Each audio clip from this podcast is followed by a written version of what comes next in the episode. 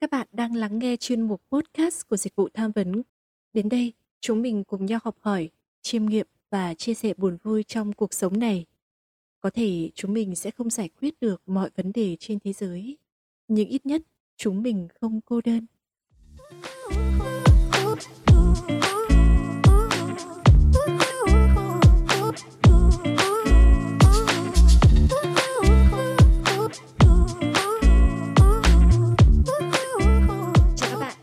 Trôi qua nhanh quá phải không?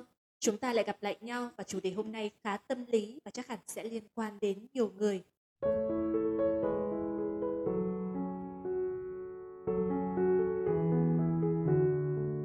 Bạn là một người khi còn nhỏ luôn được khen là hiền lành, ngoan ngoãn, không bao giờ dám cãi lời thầy cô hay để cho bố mẹ phải phiền lòng. Bạn là người dù gặp chuyện khó khăn cũng cố gắng chịu đựng gặp chuyện bất công cũng cố gắng nhịn và im lặng cho qua. Hay bạn có phải là người trách nhiệm luôn hết mình với công việc và cố gắng không làm ảnh hưởng đến người khác, dù cho công việc đó có quá sức bạn như thế nào? Và bạn có phải là người rất ngại khi phải từ chối người khác vì sợ họ sẽ phật ý hay bị tổn thương? Có lẽ sẽ không ít dưới một lần bạn đã nhìn thấy bản thân trong những hoàn cảnh trên phải không? Mình cũng vậy thôi. Có lẽ hiền lành biết nhường nhịn là những đức tính mà chúng ta luôn được dạy từ bé. Khi có bạn hay em nhỏ đến nhà chơi, thì chúng ta phải chia sẻ đồ chơi, không được ích kỷ giữ đồ chơi cho riêng mình. Khi khi em bé khóc thì phải nhường đồ chơi cho các em. Đó là những điều rất đẹp trong thế giới tuổi thơ của chúng ta. Bởi khi đó ta biết chia sẻ, biết yêu thương, biết giúp đỡ mọi người. Và nó sẽ trở thành cốt lõi cho ta sau này, để trở thành một công dân tốt, có ích cho xã hội. Tuy nhiên, khi ta lớn lên, nếu đặt điều này trong môi trường làm việc nhóm, làm dự án hay khi làm việc, thì biết nhường nhịn, sẵn sàng chiều theo ý người khác, không phải lúc nào cũng đúng. Thậm chí nó còn đem lại rất nhiều bất lợi cho những người quá hiền lành như vậy. Các bạn đã từng đọc một cuốn sách có tên là Yêu những điều không hoàn hảo chưa? Tác giả của cuốn sách là thiền sư Henin đã từng chia sẻ một câu chuyện của thầy rằng khi còn bé, thầy là một đứa bé rất dễ bảo, rất ngoan, luôn luôn vâng lời bố mẹ, thầy cô và thầy từng nghĩ điều đó là rất tốt. Nhưng khi thầy học đại học, phải làm việc nhóm rất nhiều, thầy luôn bị đùn đẩy cho những phần vất vả nhất mà không ai muốn làm. Nhất là khi làm việc với những người thông minh và cá tính. Khi đó thì thầy luôn cho qua, vì thầy nghĩ điều đó không có gì là không tốt. Nhưng những tình huống tương tự cứ lặp đi lặp lại khiến thầy căng thẳng vô cùng và cảm giác trong lòng mình luôn có gánh nặng. Và khi thầy kể câu chuyện này cho một người bạn của thầy, người đó đã nói một câu như đánh mạnh vào gáy thầy. Hãy sống vì bản thân mình trước khi sống vì người khác. Thực ra chúng ta đã từng bị ảnh hưởng và lo lắng rất nhiều bởi những gì người khác nghĩ về mình và cũng từng băn khoăn không biết liệu khi mình từ chối người ta, thì người ta có phận ý và ghét bỏ mình hay không. Và chắc hẳn các bạn cũng có những ý kiến khác muốn nói, cũng có những điều khác muốn làm, nhưng rồi vì sợ bất lòng không dám nói ra, nên lại chiều theo ý người khác mà bỏ bê những suy nghĩ, những cảm xúc của bản thân mình.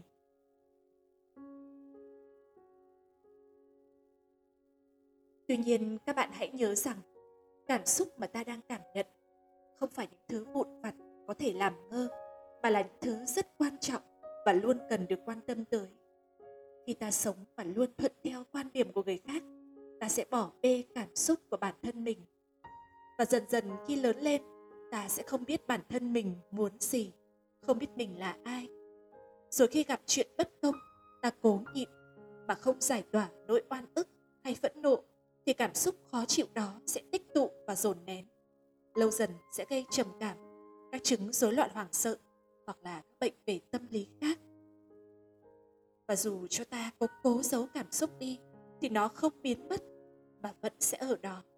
Thậm chí đôi khi các bất mãn cứ trồng chất đến một lúc nào đó khi ta không thể nhịn thêm được nữa thì sẽ bùng lên như núi lửa phun trào và phá hủy các mối quan hệ mà ta đang có Vậy là việc nhường nhịn để gìn giữ mối quan hệ đã phản tác dụng.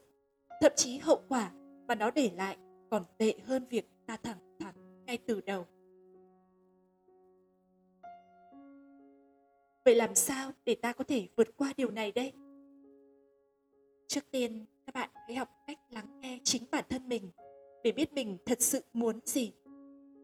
Nếu ai đó đề xuất một ý kiến nào đó và bạn thấy không hợp lý, không khả thi, hãy đừng vội gạt bỏ nó đi, mà hãy đến bước tiếp theo, đó là thể hiện cảm xúc và suy nghĩ của mình cho đối phương hiểu.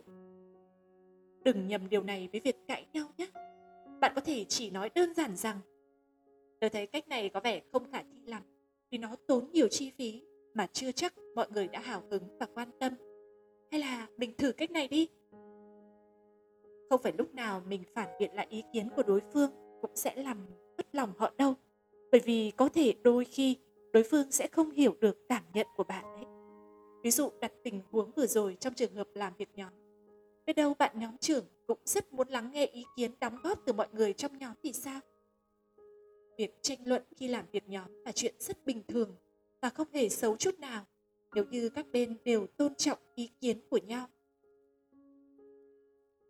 Thậm chí hiện nay đã có rất nhiều cuộc thi tranh biện học đường được tổ chức bởi nó giúp không chỉ thúc đẩy tư duy mà còn giúp các thí sinh tự tin hơn khi nói trước đám đông và cải thiện kỹ năng thuyết phục người khác. Chúng ta cùng trở lại với chủ đề podcast ngày hôm nay nhé. Vừa rồi thì mình có nói rằng chúng ta nên bày tỏ ý kiến của bản thân vì biết đâu người khác sẽ không biết được cảm nhận của chúng ta. Trong một trường hợp khác, nếu như bạn từ chối làm việc gì cho một người nào đó vì nó vượt quá khả năng của bạn và mối quan hệ này vì thế sẽ trở nên xa cách. Thì ngay từ đầu, đó đã không phải là mối quan hệ tốt mà bạn nên duy trì. Bởi vì bạn không có nghĩa vụ phải nhận tất cả lời nhờ vả của tất cả mọi người, nhất là những lời nhờ vả đó quá sức để khiến bản thân mình phải khổ sở vì mang gánh nặng. Hãy nhớ nhé, sẽ không có gì là sai nếu các bạn quan tâm đến bản thân mình trước cả.